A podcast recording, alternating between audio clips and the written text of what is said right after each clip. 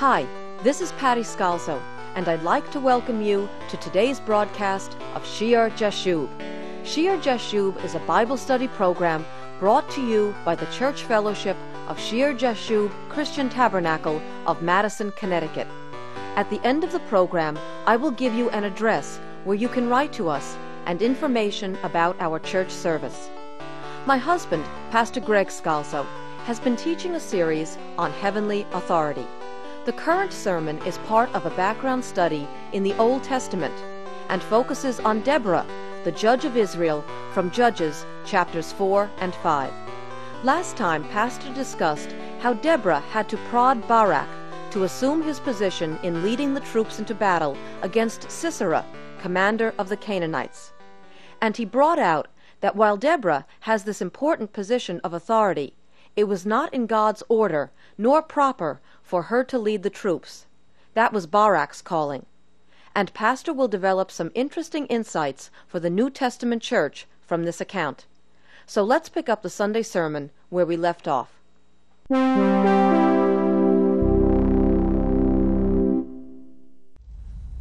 The position and importance of Deborah is clear in this section. She judged Israel. But each is supposed to be in the proper order established by God.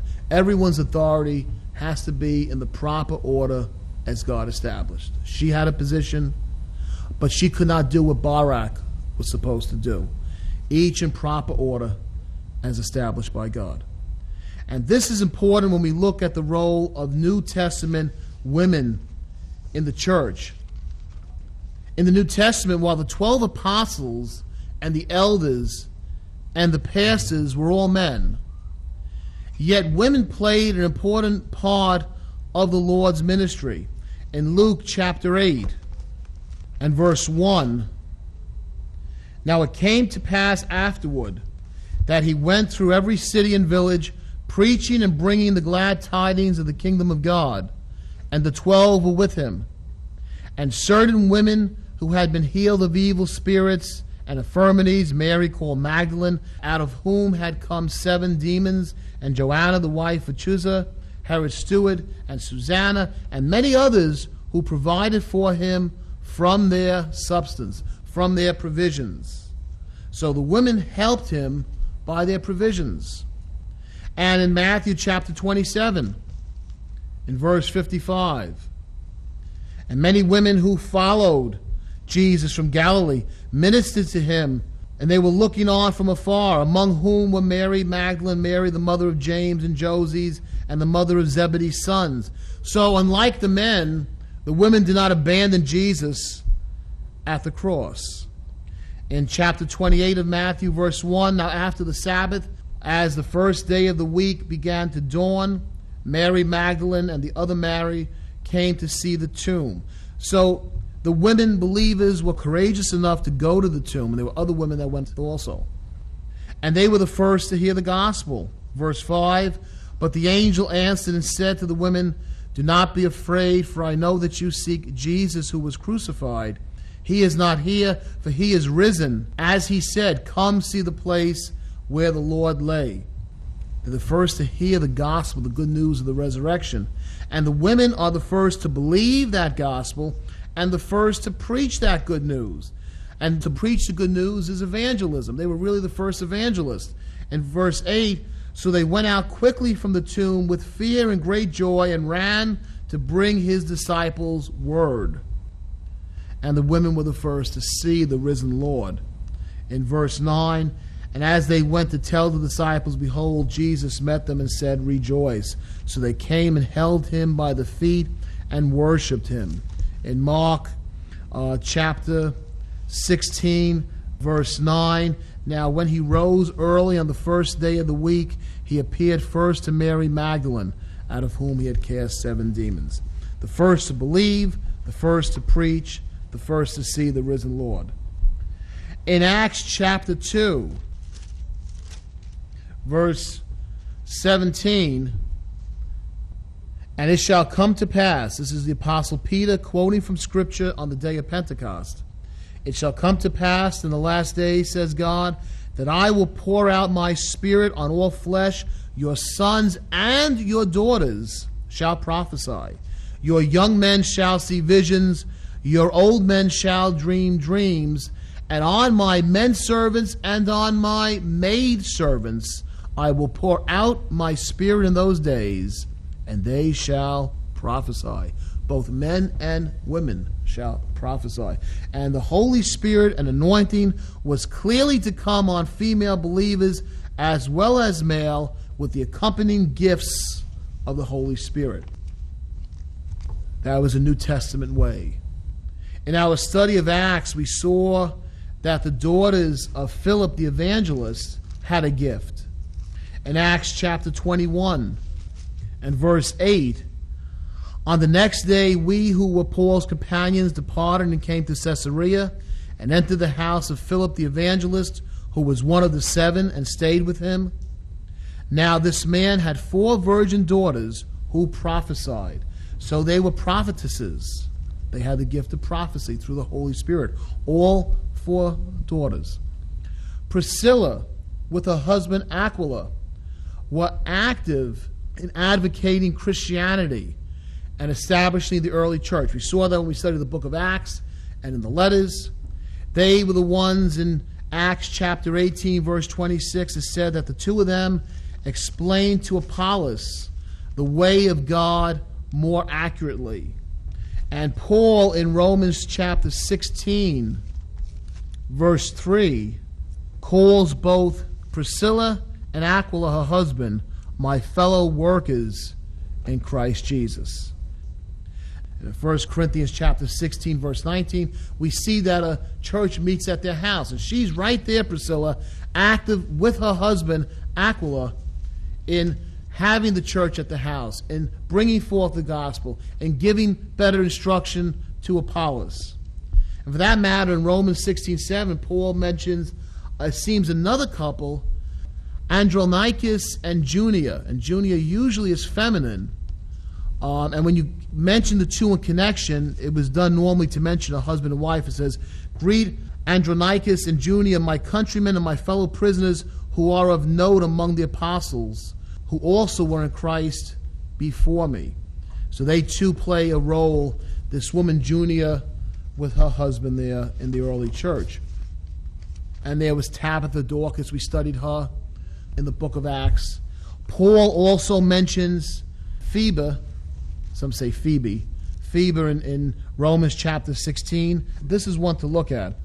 I commend to you Phoebe, our sister, who is a servant of the church in Cenchrea, that you may receive her in the Lord in a manner worthy of the saints, and assist her in whatever business she has need of you. For indeed she has been a helper of many, and of myself also. And that word there for servant in verse 1, servant of the church, diakonos. Diakonos, where we get the word deacon or deaconess. She's a deaconess of the church. From the context, you can see the word is being used more than just a servant in a, a social sense of the community that she helped people. She actually has a mission she's doing. And most feel that the way the letter is set up, and when Paul introduces her in chapter 16 that she was probably the one that Paul sent with the letter to the Romans. So she's acting as a deacon. She's a deaconess. She has responsibility. Her name, by the way, is a beautiful name. Uh, Phoebe means pure, bright, radiant. So here is a woman who has ministry, she has business she's doing for the church as a servant of the church, like a deacon, a deaconess. Yet there's confusion over the issue of women and authority in the church. I've shown you how the Lord in the New Testament church has used women, anoints women. They receive the gifts of the Holy Spirit. There are offices. But the confusion comes in uh, over other scriptures we're going to read. And I think it would be clearer if we understood the account of Deborah. In church meetings, we're told in 1 Corinthians chapter 11 and verse 5. Paul says, For every woman who prays or prophesies with her head uncovered dishonors her head, for that is one and the same as if her head was shaved. This section here, there's two different ways to translate it. And it's probably speaking more than just a covering over the head. If you look down in verse 15, it says, But if a woman has long hair, it is a glory to her, for her hair is given to her for a covering. And Paul, in verse 14, appeals to nature. He's probably speaking about the woman standing with her hair framing her head, her hair down, her hair long, as opposed to the man with long hair. The men are supposed to have shorter hair, the women longer hair, as we have in our society. Um, and people focus on this issue of covering the head or of the length of the hair. And they see it as a restriction against women. But the thing I notice about this verse, in verse 5, every woman who prays or prophesies with her head uncovered. What does that say? He's speaking about how women should pray and prophesy in the church, how they should be garbed, or how they should wear their hair. Putting aside how they should be garbed, or how they should wear their hair. An important point is in here. Women pray and prophesy in the church. Right? But every woman who prays or prophesies, it was proper for women to pray and prophesy in the church. And prophecy, as I said, is from no other than from the Holy Spirit. Only the Holy Spirit can give a true prophecy from God and that's authority from the Holy Spirit. And we've seen from what we read that often women can have the gift of prophecy. Even back early in the life of the Lord, in Luke chapter 2, in verse 36, it says, Now there was one Anna, a prophetess, the daughter of Phanuel the tribe of Asher. She was of great age and had lived with her husband seven years from her virginity and this woman was a widow of about 84 years who did not depart from the temple, but served God with fasting and prayers night and day. And coming in that instant, she gave thanks. She sees the baby Jesus. She gives thanks to the Lord and spoke of him to all those who looked for redemption in Jerusalem. Anna is a prophetess. She has the gift of prophecy, this dedicated woman. This is a good point at which to end our study today. We give thanks to the Lord that you were able to spend the last quarter of an hour with us as we studied God's holy word, and trust that it was a help and a blessing to you. It would be a blessing to us here at Shear Jashub Christian Tabernacle to receive your words of encouragement, or if you feel led of the Lord, a gift of support. If you would like to write to us or send a donation, our address is Shear Jashub Christian Tabernacle, Post Office Box 518, Branford, Connecticut 06405. Once again, that address is Shear Jashub Christian Tabernacle, P.O. Box 518, Branford, Connecticut 06405. And if you will be in the Madison, Connecticut area, we invite you to join us for Sunday service.